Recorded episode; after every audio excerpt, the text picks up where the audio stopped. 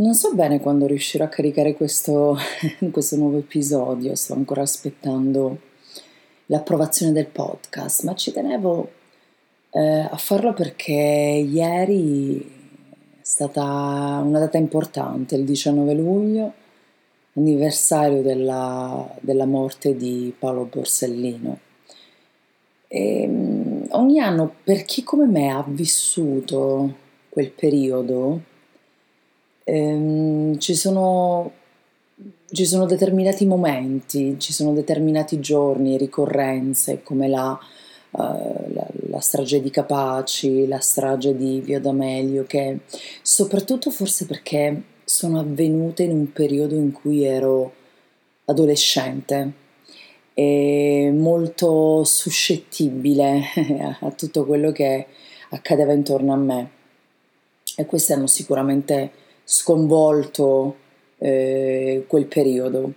Ricordo ancora che mh, andai ad una grandissima manifestazione a Palermo, quindi dal, dalla mia città, da San Cataldo, mi spostai a, eh, a Palermo per questa manifestazione perché io ricordo ancora il, lo shock, il trauma, questo è stato come se fosse un risveglio violento da un, da un torpore che spesso eh, eh, voglio pensare alla Sicilia di 20-30 anni fa era eh, sicuramente più comune e più diffuso. Credo che abbiano veramente rivoluzionato, svegliato da un sonno profondo noi siciliani e, ehm, e soprattutto per chi come me era negli anni dell'adolescenza hanno modificato completamente la nostra visione di quella che per noi era la mafia.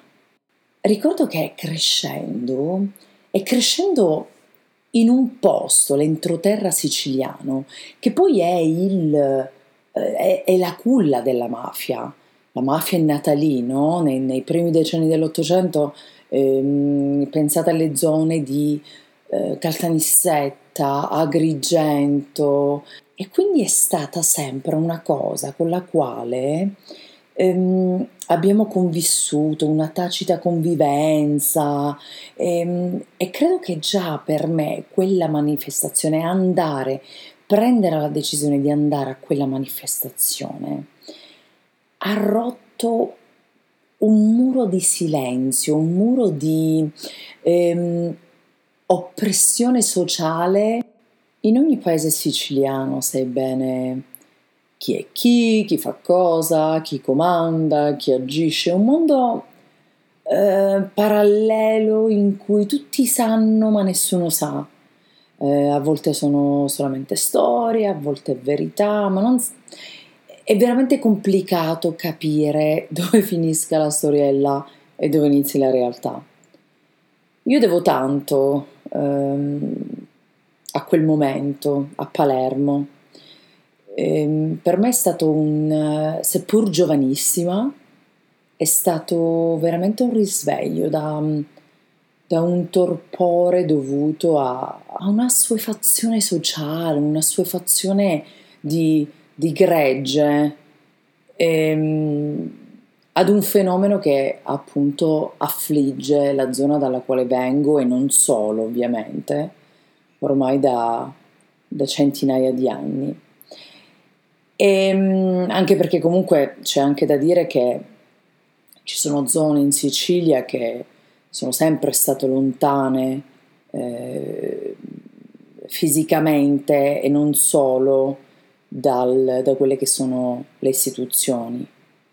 E, ehm, e quindi un pensiero finale va proprio a questi uomini, um, al, al, giudice Falcone, al giudice Borsellino, al generale Dalla Chiesa, a tutte queste figure che, sì, ero più piccola con il generale della Chiesa, se non ricordo male era all'inizio degli anni Ottanta, però sono, Per me questi sono i veri uomini d'onore, quelli che hanno portato avanti una battaglia, una lotta e che hanno dato a noi giovani la possibilità di riprenderci quello che ci è stato tolto e di avere le nostre idee e, e, e non dover necessariamente assuefarci a quello che ci circonda.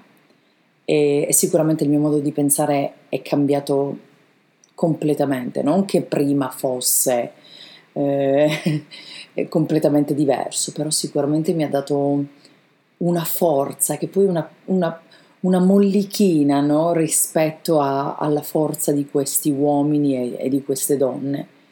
È una mollichina, però per me a quell'età mi sono sentita così forte e così coraggiosa, no? già nel, nel, nel gesto, ehm, nel piccolissimo gesto no? di andare a questa grandissima manifestazione. Io che ero giovanissima, mi ha dato una forza e mi ha fatto capire che agire eh, dovevamo sicuramente cambiare il nostro modo di pensare, cambiare le nostre azioni e, e insegnare noi questa nuova generazione, all'epoca nuova generazione, insegnare ai nostri figli eh, il, il, significato di uomo d'onore, che è un termine che è sempre stato usato in, eh, in modo completamente sbagliato, perché l'onore è, è ben altro. E è tutto qui. Quindi questa riflessione è dedicata sicuramente a loro e, e li ringrazio. E li ringrazia eh, una Giuliana adolescente, li ringrazio davvero tanto. Una buona giornata, ciao!